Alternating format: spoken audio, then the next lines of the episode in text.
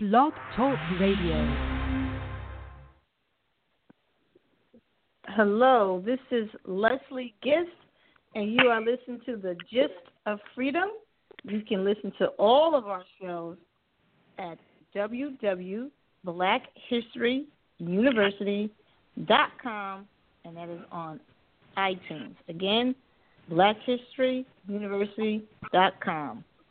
Um, and we have a special guest here. His name is Wyatt Houston. He is formerly uh, a appraiser at the Swann Gallery out of New York for 22 years.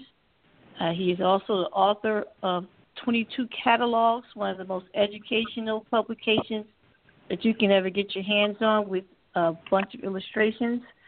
Um, so I have Mr. Wyatt on the line, and we're going to talk about Martin Luther King, Paul Robeson, the Parkland survivors, and the song "We Shall Overcome." So, welcome, Mr. Wyatt Houston Day. Uh, good good afternoon to everybody. Uh,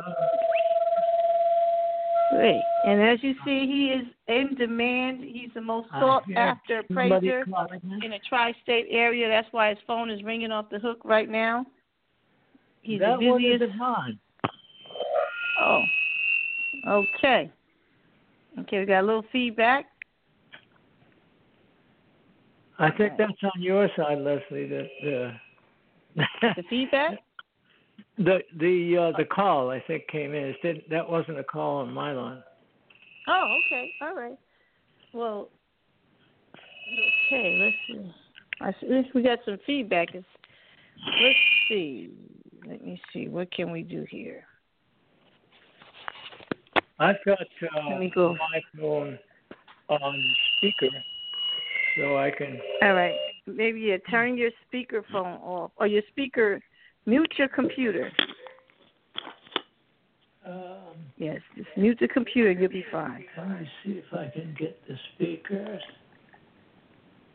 Um, Turn the volume all the way down. Yeah, it's down to zip. Mm-hmm. I'm trying to hear Okay. what's going on. Let me see something here. Make sure the speakers are on in the first place. Or you could just go in another room, away from the computer. You'll be fine. All righty. I'm going to sit in my living room. One second. I do have some notes I wanted to bring with me. Okay. And I hear that uh, the squeal went away. All right.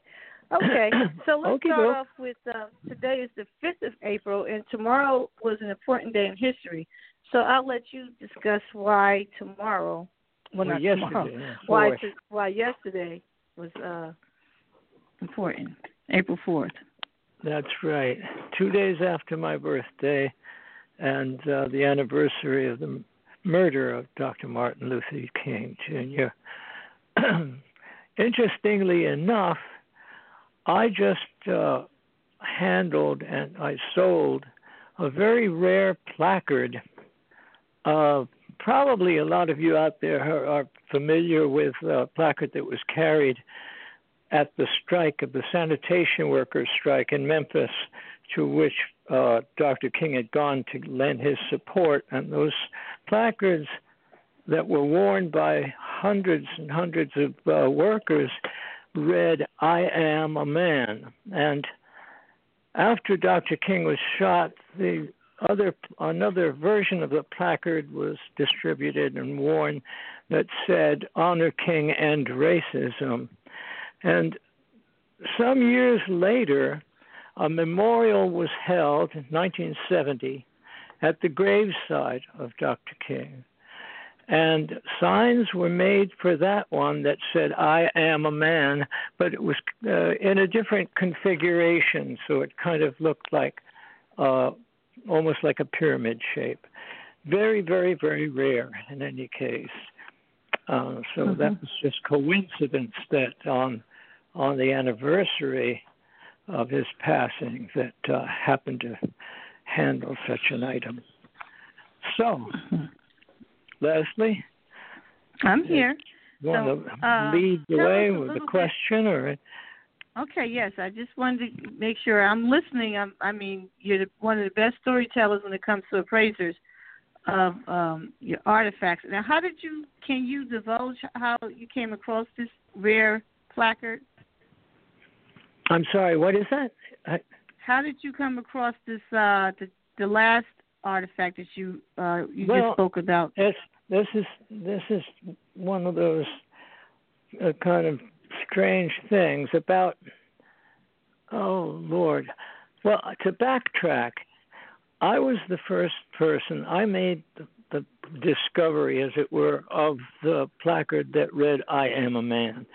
I was visiting with an old friend who passed not long after that meeting named Oliver Ramsey. Oliver was a collector of books. He was a black collector of books and manuscripts and uh, I was visiting with him at his apartment in in New York City to gather up material for the second Swann auction that I was going to put together. The first one was in 1996, and I was gathering material together for a second auction for 1997. And Oliver had been giving me uh, like all kinds of stuff. Um, great slave narratives from the 19th century, um, early civil rights material, and, and some Panther material, some great posters. and then we were just about done, and and Oliver said, "Well, I've got something kind of interesting. You may be interested in it." And out of the closet comes the placard that said, I am a man. And I like to have almost fallen down. And that's the mm. effect it has on people. It is so strong. It really is is a tremendous mm-hmm. statement. And it's an answer, if you think about it, to the old abolitionist motto of the kneeling slave, and underneath that, the motto was this was for the American Anti Slavery Society. The motto said, Am I not a man and a brother? And it seemed always to me that that statement, I am a man, was was the natural answer to that question. Now, right. so and I, what so about the, Sojourner Truth? Well, didn't she also well, have a little spin on it as well? Well, let me let me conclude the the, okay. the, the circle. So mm. I took naturally I took it to t- for the for the sale, and no one had ever seen one before. And the reason I I think it was logical is that some f- folks had saved them because the the event meant a great deal. Uh, not just that it was a strike, and that into itself was historic, but it was the death of Dr. King. And so a lot of people kept them other people simply destroyed them, and, and some of them were just destroyed because of the demonstrations. And people were hitting on demonstrators. There were people with baseball bats and, and axe handles, and you name it. In any case, mm-hmm. I put it in the sale. I cataloged it, and I wrote up a whole thing on on the why and wherefore, and and uh, about the strike and and Dr. King and so forth. It sold for $5,200, which now, when I know what it goes for today, uh, seemed, well, then it seemed a lot of money. And, mm-hmm. uh, and it also caused quite a stir. Um, there were I, about a half a dozen people at least who came to me after the sale and said, Find me one. Not so easy. But mm-hmm. I did have one for the following sale, and it did something like forgotten, but I think about thirty-two thousand. So Whoa. it started to take started to take some giant steps. Um, mm. Now, the one that I sold yesterday was a, a slight variation on that. It was just configured a little bit differently so that those of you familiar with the original one, it says, I am a man, it's underlined. In this case, it says I, and then beneath that am, and then beneath that it says am man. And so it, if you look at it that way, the shape of it looks like, almost like a little pyramid. Hmm. so anyway, um, I had it, one of the one of the people, Mhm. one of the people that, that had approached me after the sale said, um, "Get me one. Price is no object." And I knew this this man was dead serious. He was uh, connected with a major major gallery in London, and Mhm. um, so I looked and I looked and I looked, and um, just couldn't turn up one of the original ones. But this one from 1970 came up, and it, in fact, I, in I, in 22 years that I've been doing this, I've never seen another. I've seen the I Am a Man original one, but I've never seen another Mhm. of this one. So he was very pleased. So I I carted it into the city myself, and it was a nasty rainy day. I put it in a big sh- one of those big plastic bags, make sure it didn't get wet. It was framed anyway, and I brought it in. Now, there's I could tell you a zillion stories about um, Dr. King and his papers. I had the great, great honor to appraise his papers uh, back in 2006. Okay, And, before we uh, move on, I wanted to, I wanted to touch base back on the I am a man in the sojourn in the Sojourner Truth connection to the um, Am I Not a Brother in the abolitionist movement. Well, that And she that Mhm. was uh, that was twofold. There was uh, Okay. the original little figure was a kneeling man that said, "Am I not a man and a brother?" And then the American figure was was engraved by America's first black engraver, Patrick Reason, and it was a woman instead of a man. Said, "Am I a, am I not a woman and a sister?" And those images appear um, Lord, they, I've, I've seen them on stationery from the Anti-Slavery Society. I've seen them on hankies and uh, just about everything. They were very the the motto, the the image was very powerful. Was that Mhm. what was that what you were referring to, uh, Leslie? Oh no, she she was known to say, "Ain't I a woman?" You remember oh, that? that's right. Yes. It's a spin, That's isn't it? right. Don't you think she she Yeah, no, I she think borrowed from? hmm Well, it's sort of in, inside out. I think that because of the time, she, I Mhm. think she would have, she would have definitely been familiar with that, and it was like an Mhm. affirmation. I think you're right. She, she, she, she just reaffirmed what uh, Mhm. what was being said. Okay. Um, All right. So now let's move on to the cell the the Martin Luther King uh, state uh, sale that you you were talking about before I interrupted you. Well, it, it was actually I, I appraised it for my client was the New York Public Library. They were one of the people who were interested in acquiring it and um, acquiring Dr. King's papers. And Mhm. uh, so they hired me, and uh, it it was really and truly an honor. I wish I had had more time. I was given uh, uh, almost 10 days, a little over a week. Um, so I'd go in every morning, just at gray dawn, get in there. They'd lock me up in a room with all of his papers. And I have to say something, I've told people this story before. The thing that most impressed me, I, I was familiar with, with so many of the speeches. I'd been present at, at some of them. And uh, so it was just sort of a confirmation of oh there's that i recognize that speech okay and so forth.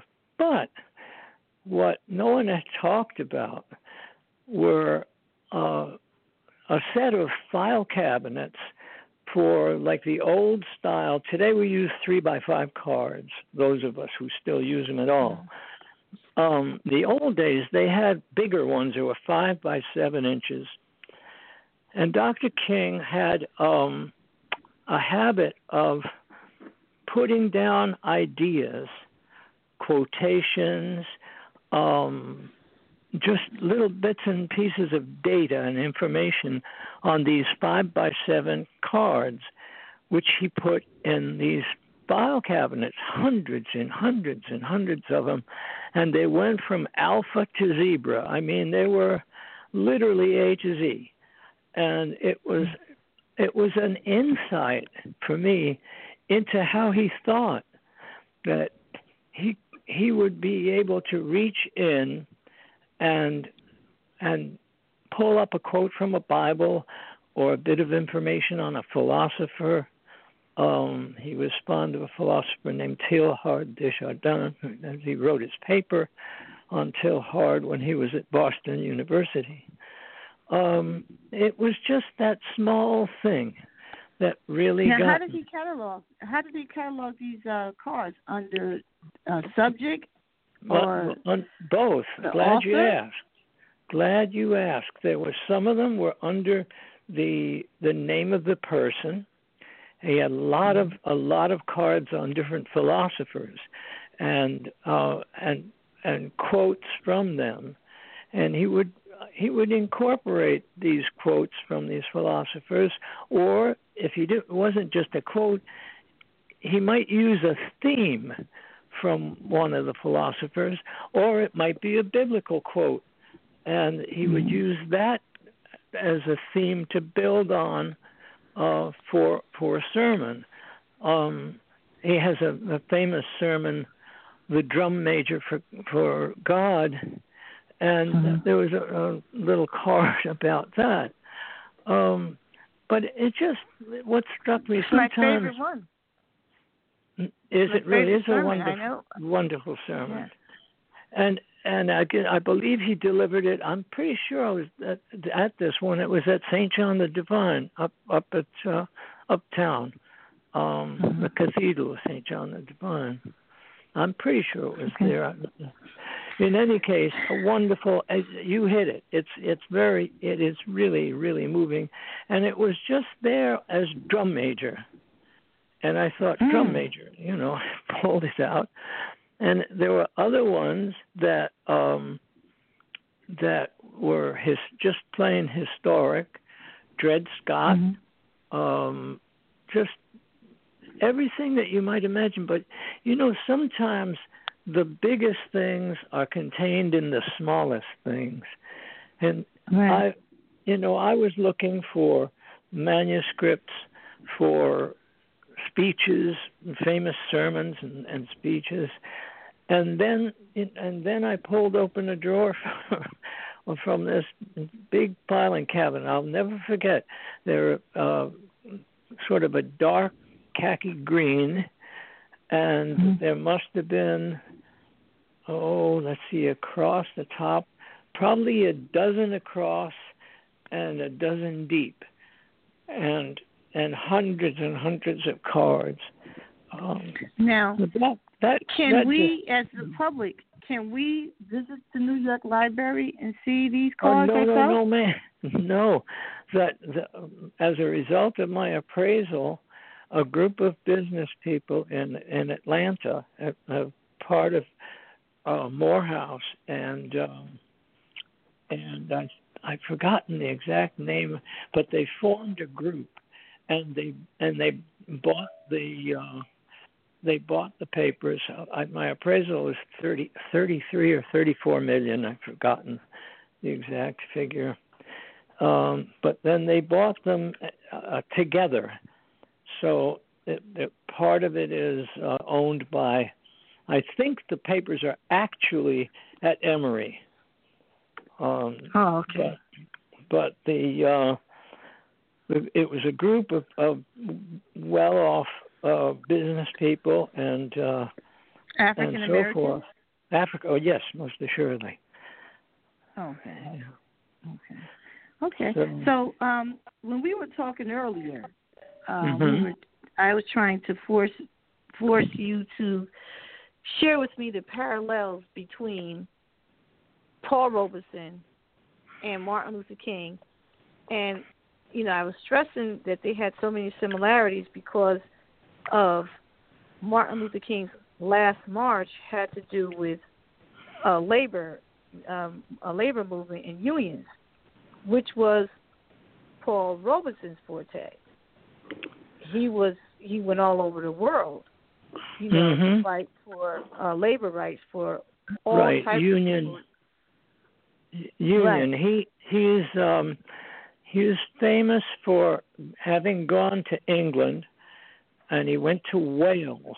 And Wales is where the coal miners are in uh in England. And they were they were uh, working and living under the most terrible conditions. Uh, and um, Robeson went there to help them. As a matter of fact, a film was made uh, about about him being there. He also went out to Michigan.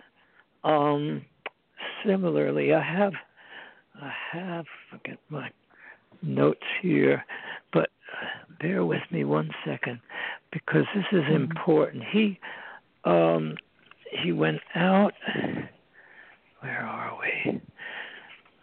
Talking about strikes. No, while you're looking for that, I'll just give the uh, audience a backdrop of um, the last march.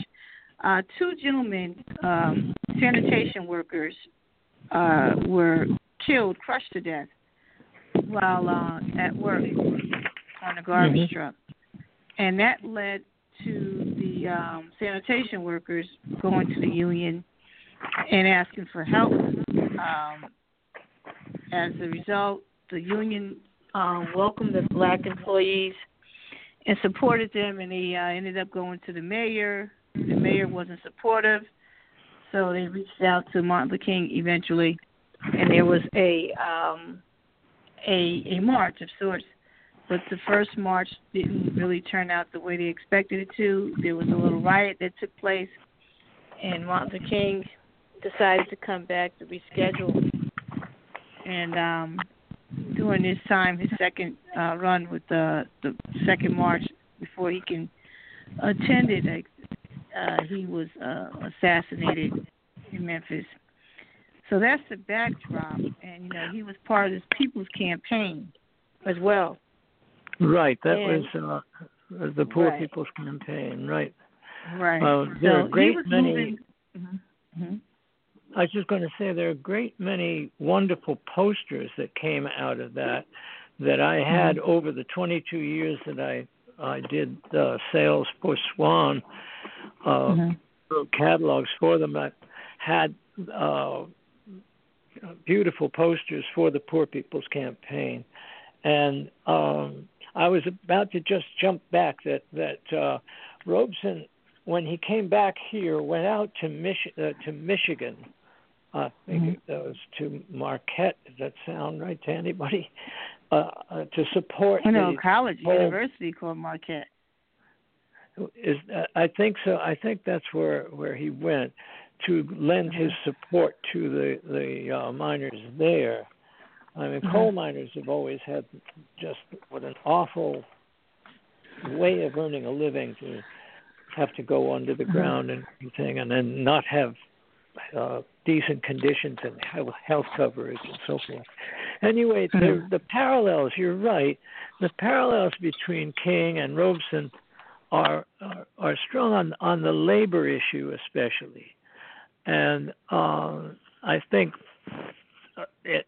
Otherwise, the the parallels are political, in the sense that neither one of these men ever joined anything that was subversive or anything, but J. Edgar Hoover, as head of the FBI, had it in for both men and and persecuted them uh, to the extent that uh, in trying to break their marriages up, uh, literally doing the the ugliest things. And uh, uh, the uh, the prob the the problem was that Hoover was maniacal, uh, absolutely a maniac on the subject of what he called a black prophet. He was terrified that out of the black community at some point would come someone with charisma and leadership. And that scared him more than anything. And so he saw that in both Robeson and King, and in both cases tried to uh, snare them in uh, affairs with women. Uh, it's a known fact that uh, that J. Edgar Hoover put recording devices in hotel rooms of of both men. I know from Paul Jr. told me uh, that uh, J. Edgar Hoover had put a recording device in a hotel room, recorded his father, who happened to have had a, an affair with a woman, but recorded his father, and then sent a tape of it to his mother, to S. Lander Robeson, who was. Uh, J. Edgar Hoover felt that if he could put a wedge between both these men and their wives, that he would they would be weakened. And of course, in both cases, the women were 10 times stronger than Hoover gave him credit for, and their marriage was 10 times stronger. Then it lasted. In the case of the tape that went to Eslanda, she opened the box and then just tossed it in the garbage. So on, wow. onward to other more pleasant things. Um, I think it, the the easiest parallel to, to draw between King and uh, Robeson is on the labor front, um, because there's so many other things going on um, in terms of uh, M- Martin being known for his oratory, and and Robeson was really less of a a speaker as a singer, and his messages were carried through song. I grew up with, uh, I am a musician, a lot of people out there probably know me. Um, the first half of my life was in the music world, and I grew up in a household listening to Paul Robeson songs, and my folks, as a matter of fact, were at the the uh, the concert in Peekskill, New York, that turned into a terrible riot. Uh, the car that my parents were in was turned over and set on fire. Uh, it was an amazing thing to happen in America at that time. No one could believe it. Um, but I was going to say that it's hard to find other uh, parallels in that the men were, I think, the, the the strongest connection is really through labor and and the ability to to draw people together, to to uh, make them feel comfortable together, and that that's really was quite something for its era to bring whites and blacks together uh, under common cause. Okay. Okay, so um, when you talked about the the um, Edgar, what is it, Hoover? Uh, J. J. Edgar, yeah, he was the head of yeah. the FBI. Right, how he attacked, tried to break up the marriage. I can't but think about uh, Alexander Hamilton. Um, they did almost the same thing with him. You know, set him up with a uh, a white a woman to break up his marriage, and his wife too was um very strong, and you know, she it didn't work. You know these tricks, so they understand that their husbands are going to be attacked, and I guess they were able to stand by. But when we were on the phone earlier, we talked about the education. Um, they had similar educational backgrounds. Um, could you talk about the outstanding successes of MLK first? I'm sorry, uh, the parallels. About Martin Luther King, could you talk about, about his educational background, Martin Luther King? Reverend Dr. Martin Luther King, can you talk about his education? Well, he's, uh, I guess it's pretty vast. Um, winding up uh, at uh, Boston University, where I met Coretta, um, mm-hmm. I I don't I don't see their uh, they went to different schools. Um, of course, Robeson went to Rutgers, and uh, and the University of the World in both cases. uh, and he went to Columbia, right? He had a law degree. Yes, he's he, right. Did, uh, as far as which he um, never really put in practice, but right. And MLK didn't he enter school at, a, at college at a very young age? I'm, you know, I I really I put my foot okay. in my mouth. I don't recall what you know how old he was when he entered uh, his uh, like his uh, undergraduate, you know, his first uh, schooling. Okay, so but, we'll just uh, skip that. Mm-hmm. I think that uh, in both cases, the mm-hmm. real the, the parallel that I that I my experience with with, with their their writing and so forth is their enormous breadth of knowledge. Um, both men were really, really widely, widely read. I mean, they, they never ceased reading uh, and learning. Um, in the case of Robeson, um, he was uh, a linguist and he taught himself Chinese and Russian and was able to converse in both. And Paul Jr. told me that, that just for fun, um, Robeson would take uh, an American folk song, translate it into Chinese, and then translate it from the Chinese into Russian for fun. So he spoke something like uh, 15 or 20 languages and was able to to read others. Language fascinated him, and uh, because of its communication.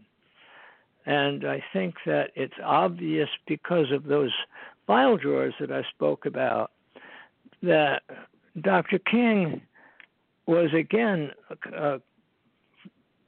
tremendously, um, how can I say it, uh, devoted to to reading and expanding his knowledge, and and you can see that in in pulling out a drawer and pulling up a a card on the philosopher Zenon.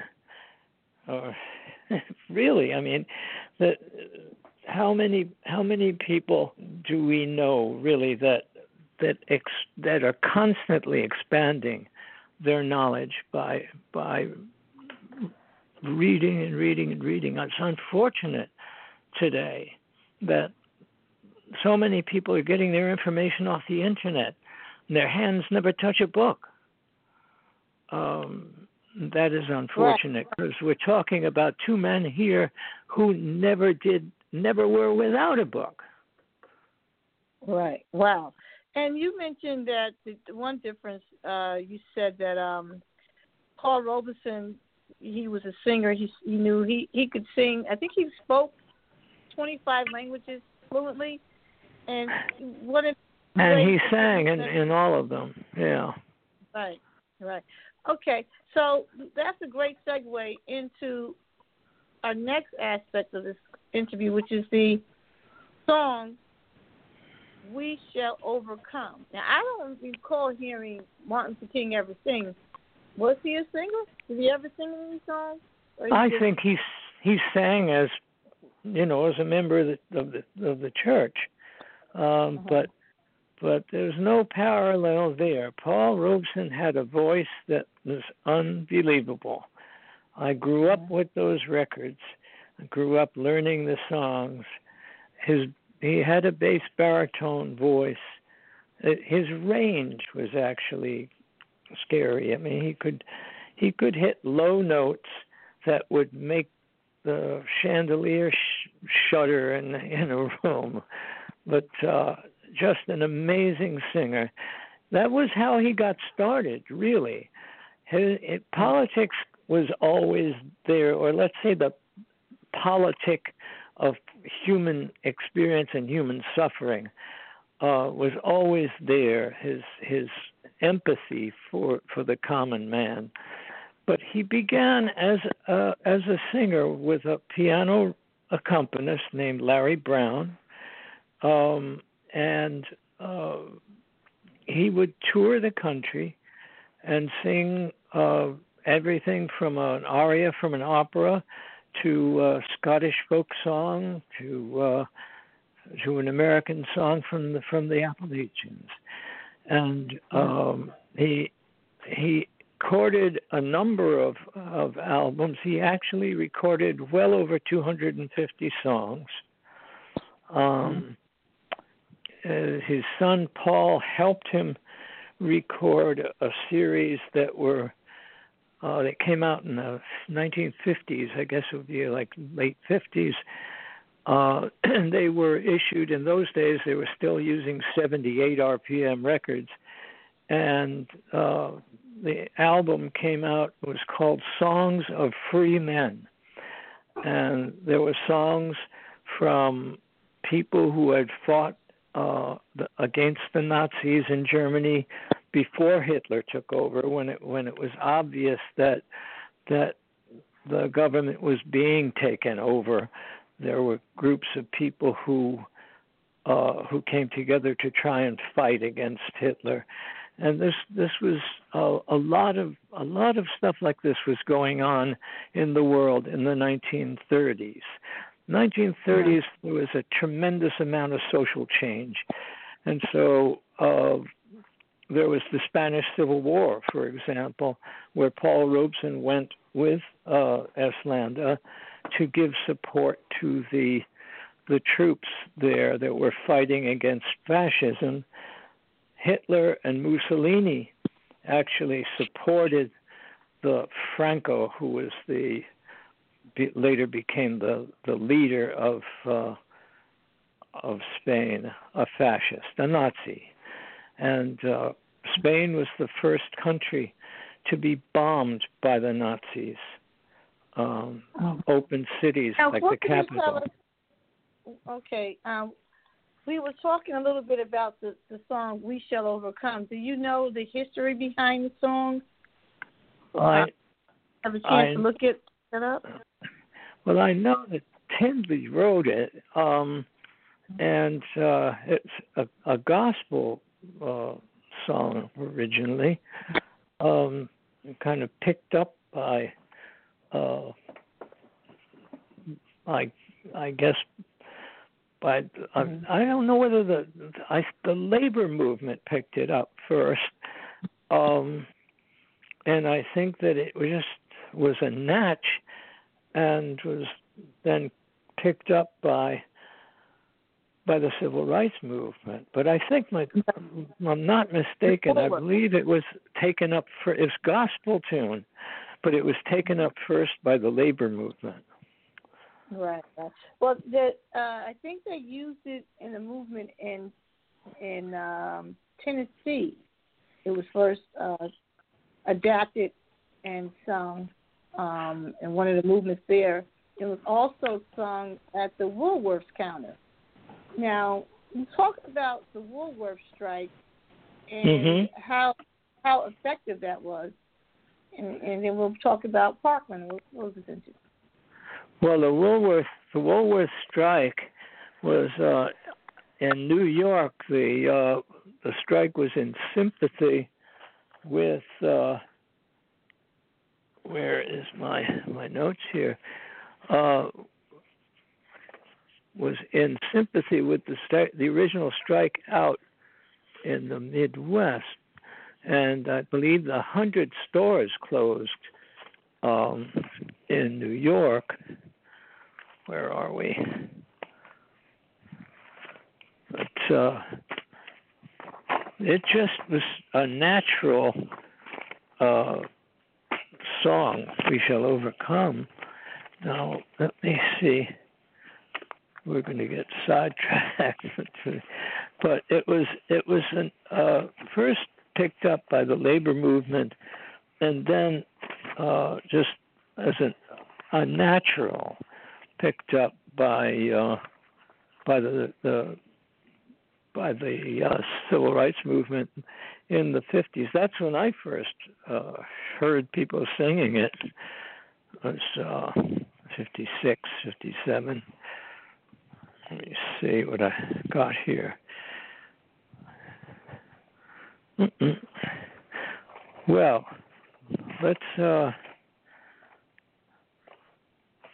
let's move along. If anyone has a question, I'm just just pouring through my notes here. So let's um, move on to the, the last segment of, of the interview, which was talking about the Woolworths and uh, could the Woolworths strike began, and I think it was North Carolina at the counter with some historically black college and university students. And within a week or two, Woolworths lost two hundred thousand dollars worth of business.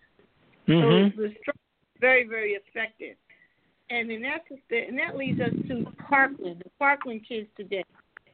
Um, what is your take on the Parkland? If you just give us a recap when yeah, what Parkland. I what what I I I I became 78 years old some by by some miracle uh, yesterday, and uh, in all my years, I was I was saying to Leslie that I was there and I marched back back when and it was always a mixture. I was always heartened to see that there were young people, and by young then I meant people in their 20s, my age, uh, as well as older people.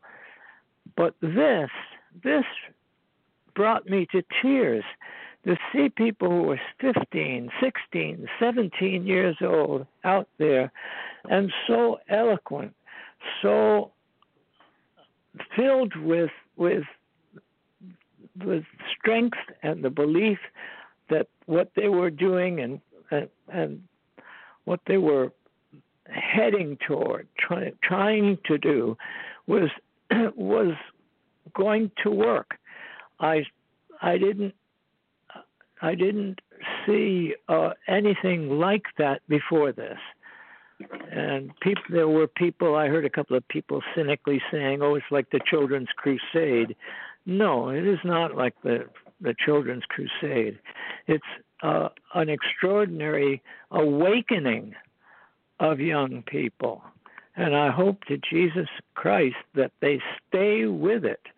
Um, it's important that that the moment doesn't fade that they carry the moment through uh, and most importantly through November, so we can get get the present uh, people out. Okay, Um, can you just give a, a recap of what happened with the Parkland uh, survivors turned activists? Well, I I think that um, the what they went through was um, so terrible that it became a catharsis. Uh, uh, it made it made a a real change in them. You could sense it in the way they spoke. Uh, that there wasn't, they weren't sounding like, oh, poor me, and I'm, oh, God, and I, blah, blah, blah. They sounded filled with hope. That's the thing that got me. They sounded filled with hope and and the strength of their brothers and sisters. And really, I I've not seen the likes of it uh, anything since the movement. And uh, you know, I I I, I think that uh, pardon me. I think that the important thing here is that the machine that grinds out the same old, same old uh, cynical propaganda coming from places like the NRA, but it comes from other big companies too. It comes from from from money. That's something Les, you and I were talking about earlier, Leslie, and that's why the the Woolworth strike worked, and that's why subsequent strikes, um, when when enough people came out, uh, worked. It even worked. I remember I remember pickets in front of. Mm-hmm. Uh, uh, places in New, in the city as a kid where there was six or seven people, but that there it meant that uh, people wouldn't cross a picket line, and uh, hmm. it affected business.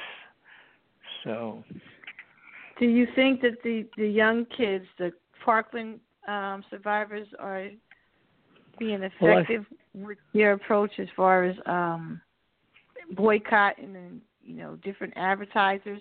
I don't know if you're familiar with the story. Yes, oh, oh yes, already mm-hmm. had an effect. Laura Ingraham, who mm-hmm. uh, is a, a source of just awful garbage. Another one like like Rush Limbaugh or Hannity or all of these people who who preach hate. They just preach negative stuff. Um, but mm-hmm. in the case of Laura Ingraham, she stepped out too far kids who saw stuff that, God willing, none of us will ever have to see. Um, they saw stuff that a seasoned soldier might get to see in um, Afghanistan or Iraq or where, or Nam from my era. When you see a guy next to you get part of part of his body blown away, that's mm-hmm. that changes you forever. And uh, these kids went through that and they came out okay. They not only came out okay, they came out strong. And when Laura Ingraham's with her hateful garbage came out, thank God the uh, these companies realized what side of history they really wanted to be on. And so well, I, I think only... that is a great way to end um, this interview. You are always uh, welcome to come on our show. I want to wish you a happy, happy birthday. Oh, thank um, you, thank you. yes, and uh, and it seems like I'm the one celebrating my birthday because it was definitely a gift to have you come on at, at you know such a short notice, and you're so full of wealth, and well, I'm hoping you'll be back on soon. Well, I was going to say I I'd love to do this on a monthly basis. Well, I'll we work can do that it. out with you. Mm-hmm. Perfect. I think that's okay. something we should do at this time. We need to have you on to share your your artifacts and all your knowledge and experience because um, this, is a time. There's a revel, revel, revolution taking place. There and like certainly said, is. Yes, and um, and you have been a part of a few of them. and it's a great thing, and I like listening to. Mm-hmm. I'll tell you what, if mm-hmm. you'll uh, walk me through how to hook up uh, my uh, camera on my screen camera and uh, all of that, Skype and all of that, um, I can do. Uh, I can do a couple of, of shows and just show stuff from my library. I've I've over two thousand books in my library.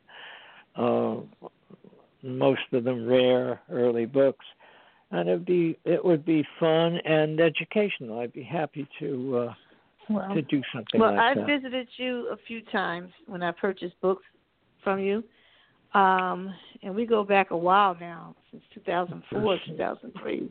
Yep. Um, so I can definitely shoot over there. You, you're about a half hour away from me, and we can set up your computer, show you how to use different applications, and we could do Facebook Live. You could go on Zoom, and we'll make it happen. That's for sure. Well, that that'd be fun, definitely. Okay. All right, Wyatt. Enjoy your birthday week, and um, we'll talk soon. All righty. And do you want to give care. your contact information? I'm sorry. How could I? I'm so this is a, such an informal interview. I forgot to ask you for your contact info. Okay, dokie. So uh, you have my e- email address, so you can you can right. just read that off to people. And okay. uh, anybody wants to write me, if I'll tell you what, if you have some uh, document or a book that you can't figure out and you'd like to know what it's about, what it's worth, you can take a couple of pictures of it and uh, send them to me. I'll give you my address. It's 18 Catherine Street, C A T H E R I N E, like a woman's name, Catherine Street. and I am in Nyack, New York, N Y A C K, New York, 10960. And to the extent that I'm able, I'd be happy to uh, to explain and uh, and evaluate what you have, as I say, to the extent that I'm able. Okay. Wow. So you're really giving out a lot of gifts on your birthday week. Well, that's the thing. you know, that's funny. Mm-hmm. I'm I'm mm-hmm. half Spanish from Spain, and on on your birthday, it's uh, traditional to give out something to people. So. Wow. Anyway. Okay. Um, very. I have your email. Want me to read it off? Yes, please do. Okay, hold on. Let me go back to it. Well, I can do it now. You can reach, you, you can reach Wyatt at W as in Wyatt, H as in Houston, D as in day. That's W H D underscore S as in Sam, H as in Henry, and D as in day underscore booksellers at yahoo.com. I'll repeat it again. WHD underscore SHD underscore booksellers at yahoo.com. Was clear? Could you hear me? I heard you clearly. Okay. All right. Okay, so uh, that's our show for tonight. Um, you heard it here. We will be on monthly from this day on with Mr. Wyatt Houston Day. Um, he gave you his information, his um, his home address where you can mail any of your artifacts. You can also fax them to nine seven three six one six eight two one five. Again, nine seven three six one six eight two one five don't send any original stuff. I've had people do that and misunderstand. Send me mm-hmm. pictures, mm-hmm. and uh, right. and that's and I I really prefer picture like hard copies uh, mm-hmm. rather than uh, well, than uh, attachments okay. uh, like P, uh, PDFs because they're they're just easier for me to see. Mm-hmm. Okay. And Wyatt is also on Facebook. He's on Facebook as under Wyatt Day, so you can also reach him uh, on Facebook. Mm-hmm. There I am.